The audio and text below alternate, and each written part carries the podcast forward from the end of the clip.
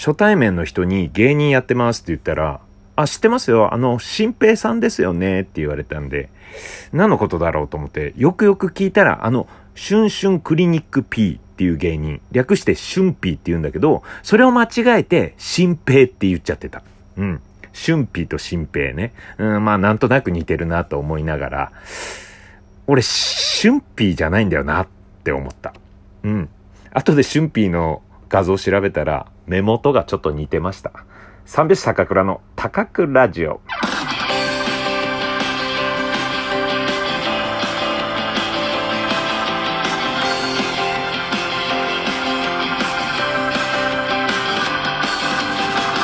ご機嫌いかがでしょうか？お笑い芸人漫才師の三拍子高倉涼です。本日は第143回目の高倉ラジオの配信です。ラジオトークアプリでお聞きの方は画面下のハート、笑顔、ネギを連打、画面中央のフォローするをタップ、画面上の星マークをタップしていただけると、踊りながら医者あるあるを言うような顔をします。ぜひタップよろしくお願いします。えー、っとですね、まあ、昨日ですよ。昨日から9月1日になりました。えー、まあ、9月1日になって、まあその前からね、あのずっと三拍子の YouTube チャンネルを強化しようということで、えー、毎日、えー、ちょっと YouTube 投稿しようかなっていうね、えー、そういう試みをやっております。えー、それでですね、えー、まあずっと告知をしてて、で、毎日ね、あの習慣化していただきたかったんですよ。だから同じ時間にね、うん、毎日同じ時間に配信すると、えー、皆さんもね、えー、見ていただいている方も、あ、何時だ？えー、三拍子の YouTube チャンネル時間だっていうので、えー、見ていただけれる、見ていただく人がね、えー、増えてくるんじゃないかなというのもね、あの、いろいろね、YouTube の、うん、どうやったらたくさんの人に見てもらえるかというのをね、調べたり、えー、まあ考えたりして、うん、それで、まあ8時、毎日8時に投稿しようかなって思ってて、え9月からね。うん、で、昨日だったんですよ。で、昨日、昨日から毎日やるって言ってたのに、昨日8時に投稿するの忘れてましたね。めちゃくちゃ凹んだ。俺何やってんだろ初日から。うん、初日から、いやもう9月1日から毎日8時に投稿するって、もう意気込んでたわけですよ。ずっと2週間ぐらい前からかな。うん、で、いろいろ準備したりね、えー、取りだめてたりとか、うん、してたのに、普通に忘れてるっていうね。うん。どうして？と思った。うん、まあまあまあ、うん、あのね、えー、とあるね、えー、ものを見てたんで、その見てる時間、2時間ぐらいあったんで、そこの時間ですよ。うん、もうそっちの見るものに集中してしまってですね、うん、その、8時に投稿するってことが、すっぽり抜けてたっていうね、えー、そういうことだったんですが、それ何見てたかというのはですね、えー、後で、えー、ちょっとね、えー、言いたいと思います。うん。えー、そしてですね、最近、すごい、えー、面白いドラマやってますね。うん、まあ、コンクールね、えー、今回のクールのドラマ、本当に面白い。うん、まあ、どっかでね、喋ったかもしれないんですが、しかも全部 TBS 僕が見て好きなドラマ、うん、あのー、私の家政婦なぎささん、火曜日ね、うん、昨日、終わりましたよ。最終回ですよ。まあ見てない方もね、いらっしゃるかもしれないんで、ネタバレするようなことは言わないんですが、うーん、まあ全編を通してね、渡せ、渡せの家庭、家政婦、投げささん、うん、もう噛んだことをボケにするというね、えー よくやりますけど、うん、私の家政婦、なぎささんね、うん、いや、何がいいって、うーん、悪い人が一人も出てこない。うん。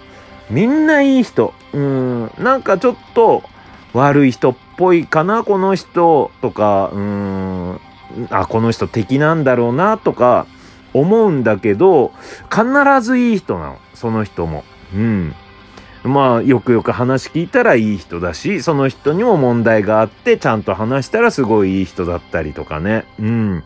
あとはね、あのー、まあ、そういう、そういうドラマね、結構ね、えー、僕好きなんで、ドキドキしないというね、うん。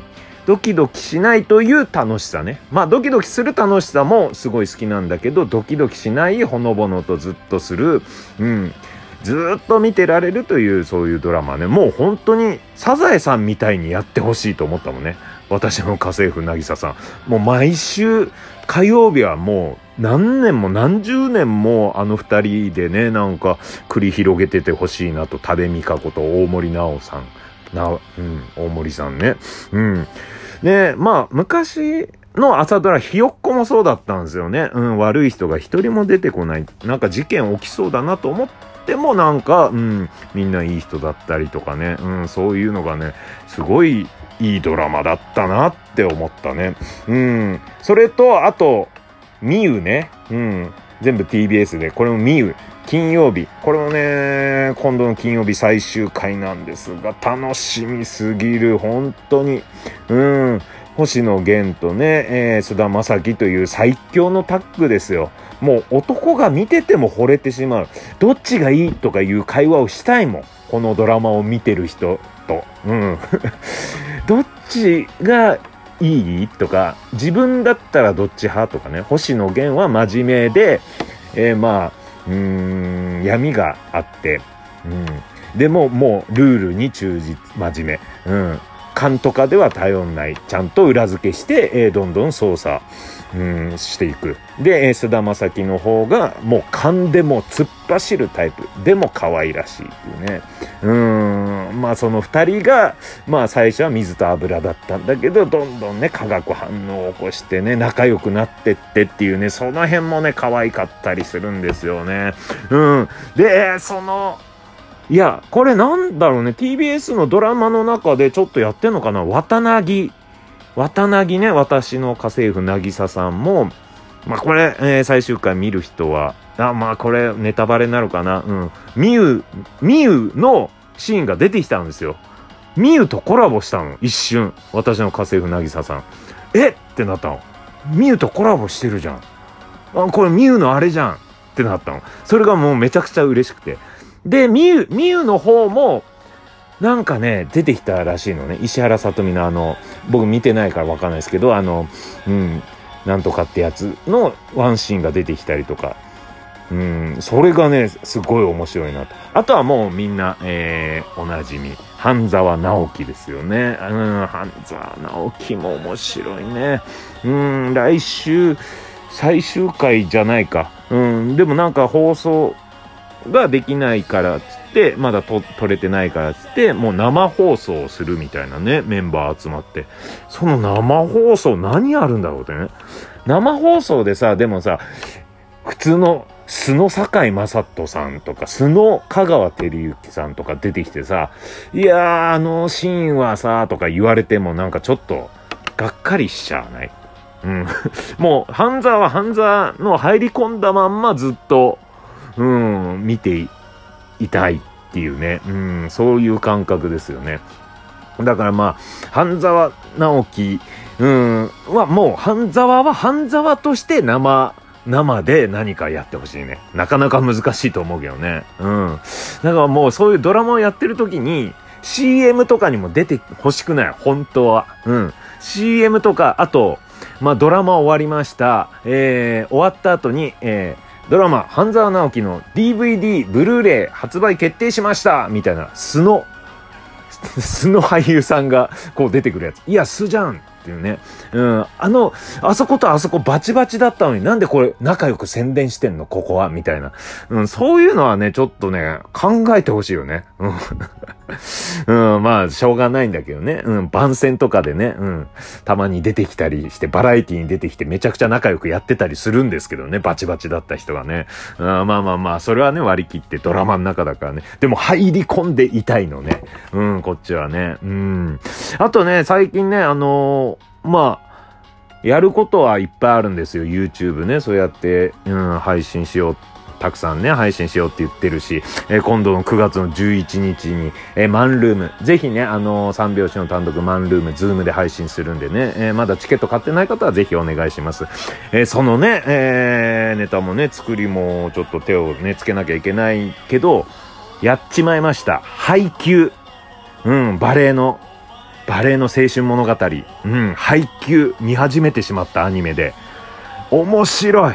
うん、軽い気持ちで、どんなのか30分だけ見て、見るか見ないか決めようと思ったらもう30分だけ見てがもう第7話までバーっと一気見してて、もうすごいね。うん、彼。まだね、名前が染みついてないんだけど、彼すごいわ。本当に面白い。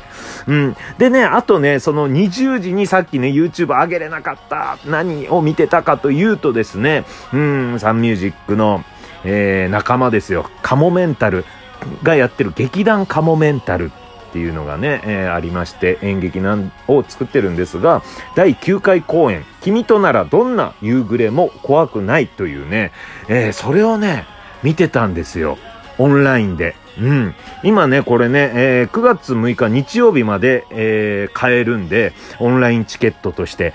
で、まあ、その、まあ、7月にやったんですよ、その舞台ね。でも、ソーシャル取ったりとか、お客さんはね、少なく入れながらやって、で、僕も毎回行ってたんですよ、劇団カモメンタル。大ファンで。本当に面白いんで。でも今回はそういうね、ことだから見に行かなかったけど、この間、う大さんからこれ見て感想ちょうだいって言われて、で、見させてもらった。本当にすごい。うん。いや、もう、ツイッターでつぶやいたまんまちょっと言わせていただくと、AI、多様性、地球、家族、いじめ、宗教、様々な問題を笑いというフィルターを通して問いかけてくる現代の見る哲学書。本当にこのぐらいね、面白い。大天才だと思うよ、う大さん。これ考えたの。うん。全員に見てほしい。うん。面白いんだけど、人間の切なさとか、今後人間はどうなっていく、えー、ヒューマノイドという主人公なんだけど、ヒューマノイド、まあ、実際に起きうる人間から AI に変わる世界、になるかもしれないっていう思わせてくれたり、そこの中の分断とかね、いろいろあるんです。ぜひみんな見てください。それではまた明日バイバイ